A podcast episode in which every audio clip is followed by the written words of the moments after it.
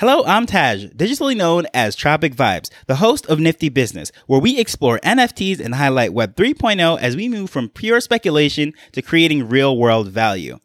And I'm a multifaceted individual, as with most people. However, a lot of times I tend to take for granted that a lot of these communities and interests that I am connected to do not intersect. There's not a lot of overlapping interest between a football community and a, say, neuroscience community, or let's say a mental health community and comedy. And I'm just using just random things that I'm interested in. I'm sure, you know, there are pockets of people that do like both of those things and do intersect. But generally speaking, a lot of things that I'm into, such as NFTs, Web 3.0, even astrophysics, just all sorts of things, these communities do not really intersect a lot. So when it comes to finance, which is one of my interests, I also forget that, okay, because I'm following finance, such as, you know, traditional finance, stocks, bonds, and companies, and running businesses and such, a lot of people that are in the NFT space might not necessarily have that same background. Well, I've been interested in finance all the way back from when I was in college, really, when it came to the dot-com bubble popping and the Enron scandal. That's when I really became interested in finance, wondering how companies work, how they're funded, how they're ran, and just the structures of them, everything associated with it really just interested me. I was never a stockbroker or worked on Wall Street or anything like that, but I've always followed the journals and the different things because I was just fascinated by it. Any area that just stimulates my brain, I tend to gravitate towards it. And whether or not I'm ever going to use that information, it's like, I guess I'm just a chronic explorer. So because I tend to think that there's a lot of overlap between crypto and finance, I tend to forget also that a lot of people have not adopted crypto and not adopted NFTs. And when I saw a tweet breaking it down, the connection between a company and its finance and the model of NFTs and DAOs and everything that we're doing right now in Web 3.0, I thought it was very interesting. First and foremost, I must say, give credit to Eric Siu. He was the one who tweeted this and sparked thoughts in my head. And if you don't know who Eric Siu is, he is a marketer. He has a wonderful podcast with Neil Patel. It's called Marketing. It's a very short form show. So if you're interested in SEO, running ads, anything like that, as far as Web 2.0 has brought to us and how it's going to merge into Web 3.0. That is a great show. He also has his own podcast, Leveling Up, and he's getting ready to launch his own NFT project down the line, which, you know, hopefully I'll get more information about, but that's not what this is about. This tweet simply just sparked a lot of ideas and seeing how the overlap, and I would say we're going into business finance 4.0 at this point and see how it overlaps with Web 3.0. So he actually made this tweet on November 14th. However, I just saw it last night and it says NFTs equals shares, projects equals companies, creators equals founders, DAOs equals management, collectors equals shareholders, JPEGs equals stock certificate, royalties equals revenue, tokens equals dividends, utility equals product, and community equals marketing. At first, when I read that, I said, no, community is not marketing. But the more I thought about it, I had to agree with it because marketing really embodies everything that a company represents, what they're trying to do, their mission, their goals, the message, the story that they're telling. And that really in an NFT project is embodied by its community, the way they interact with each other, the way they're voting if there is a DAO, the way everything just comes together.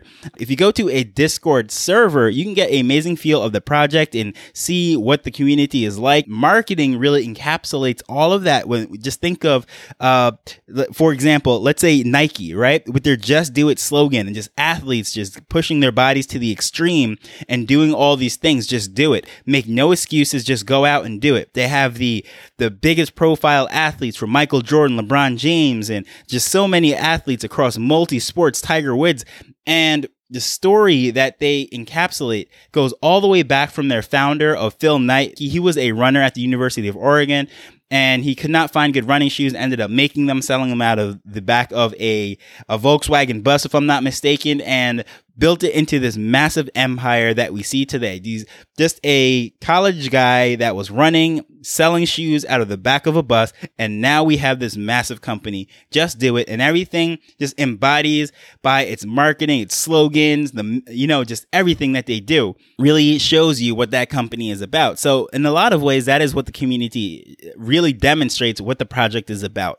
But when I say it is, so when you look at that tweet, you can understand the different elements of it and say, wow, you know, that's a pretty good breakdown. So that's why I had to quote it, retweet it, and what have you. And it really sparked this whole episode. So when I say financing 4.0, what exactly do I mean? So I'll give you a little history, and I'll go all the way back to 1.0, as I like to say, is when someone was starting a business or a venture or whatever, if they did not have the funds, let's say they're working a normal job, they inherited some money, whatever it is, they would turn to their friends and family. That's the most basic level of finance. Even today, we're still doing that. You have a small side project or a startup idea, and you just scrape together whatever funds you have in your immediate circle, whether it's your own or you know, your family's or whatever it is. But then as things got more complicated and required more funds, and let's say you run out of your immediate circle, what we start to do, we went to 2.0, which is, well, you start to borrow money now. You're getting from a lender, whether that be a bank or let's say a rich neighbor or someone who can put into the project, someone other than, you know, a rich uncle or someone that's directly connected to you. And that person is loaning that money, or that entity is loaning that money in return for interest. So they're expecting to get back X interest in an X amount of time.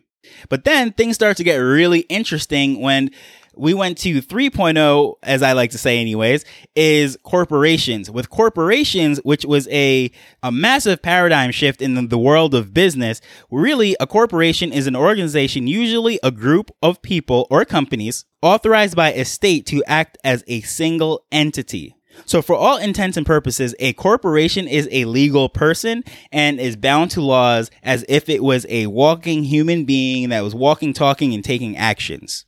And this is pretty special because a corporation has the ability to raise capital in ways much larger and have more access than an individual would have. In addition, the shareholders have limited liability, which basically means that the money that the people or the banks or whoever is loaning to this corporation or buying into this corporation, financing it, they can only lose what they put in. So the old school way of, you know, a small business just starting up a company, let's say you do something that's illegal. Let's say it's a restaurant, and then there is no corporate structure, and the food makes a lot of people sick and they're ready to sue. Well, that restaurateur, the owner, can then lose not only the restaurant, but their house, their finances, their cars, and everything that's associated with them, depending how bad their offense is.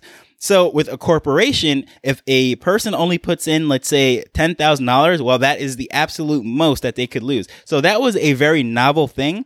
And also the governance of a corporation. It's not just one person and making all the decisions. There are board of directors and executives, and it's a group of people making decisions as to how that corporation is going to conduct business and how it's going to represent itself, and all the different factors of its life. And it also outlives the founder, the original member, if you will, the person who had the idea. Because with the old school way of doing business, well, once that proprietor, that entrepreneur dies, well, so does the business. But with a corporation, they can appoint a new executive and a new director, and it definitely lives on. Now, this is an amazing thing, but really, this has been going on for a long time. You'll either see that the first corporation was the Dutch East India Company or the East Indian Trading Company.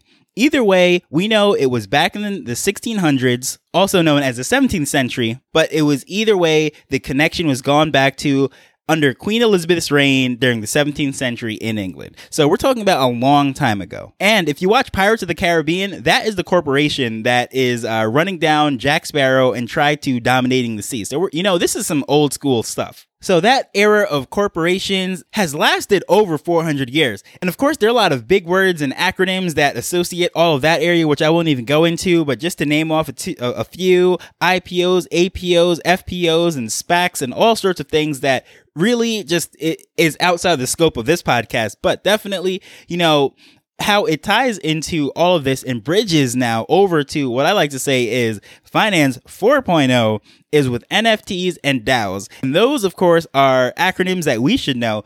NFTs being non-fungible tokens and DAOs being decentralized autonomous organizations. And they have opened up a whole new world of finance for businesses and entrepreneurs and creatives alike. Believe it or not, the first DAO was actually launched in April 2016. It was the greatest crowdfunding campaign in history, and it was officially the DAO. That was the name of the DAO, the DAO.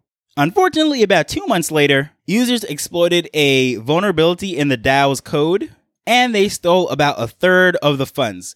Since this DAO was set up on the Ethereum blockchain, this created a huge problem and a dilemma for the Ethereum community. As a result, the community voted to have a hard fork on the blockchain because, as we know, everything on a blockchain is permanent. Once it is there, it cannot come down. So how the community decided to resolve this issue of the DAO losing a third of its funds is basically they split the blockchain off and created a separate blockchain. That is why we have Ethereum and Ethereum Classic. Ethereum Classic is where the fraud took place, so the DAO lost its funds on that one. So if you look on the ledger and look back on the histories of Ethereum Classic, you will be able to see where the third of that fund was siphoned off. But on Ethereum, the second one, the new version, if you will, the fork, the fraud never took place. And the community just decided to continue along on that path going forward.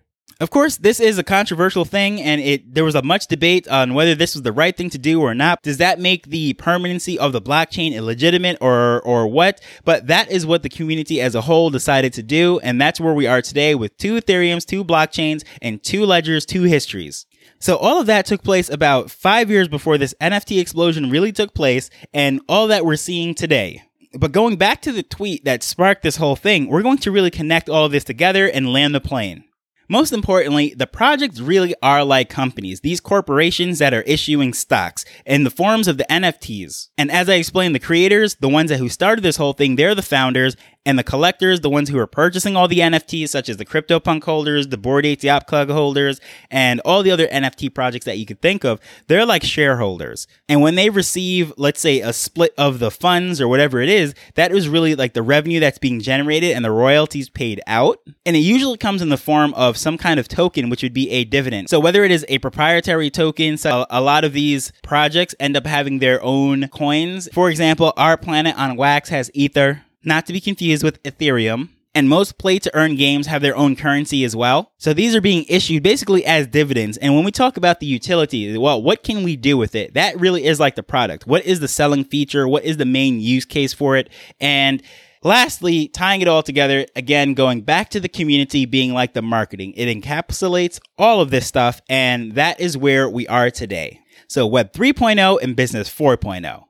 So hopefully you found that interesting. I know I covered a lot of stuff. I covered history, I covered finance, and I covered fraud. I covered just a lot of areas, and I went all over the place, even went to Wikipedia, the dictionary, and just landing the plane on this and seeing that really there is so much more to this NFT space than just JPEGs with apes and bunnies and sloths and lions and pudgy variations of whatever.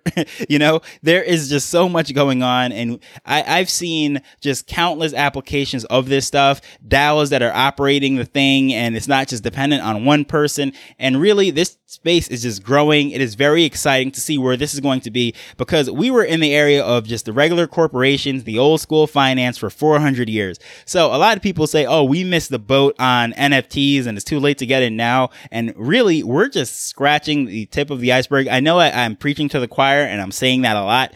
However, just keep in mind, this stuff takes forever to build out. The first time I heard about a DAO was years after the first one, and many people still have no clue what an NFT is. So be patient as the space develops. And as usual, I'm excited that you're allowing me to go on this journey with you as we're really transitioning from this old way of doing things to this whole new world. Thank you for listening, and I will see you in the next one. Later. The Nifty Business Show is not investment advice. It provides insights and information within the space. As with anything, please do your own research before making a decision whether you're making an investment or a purchase.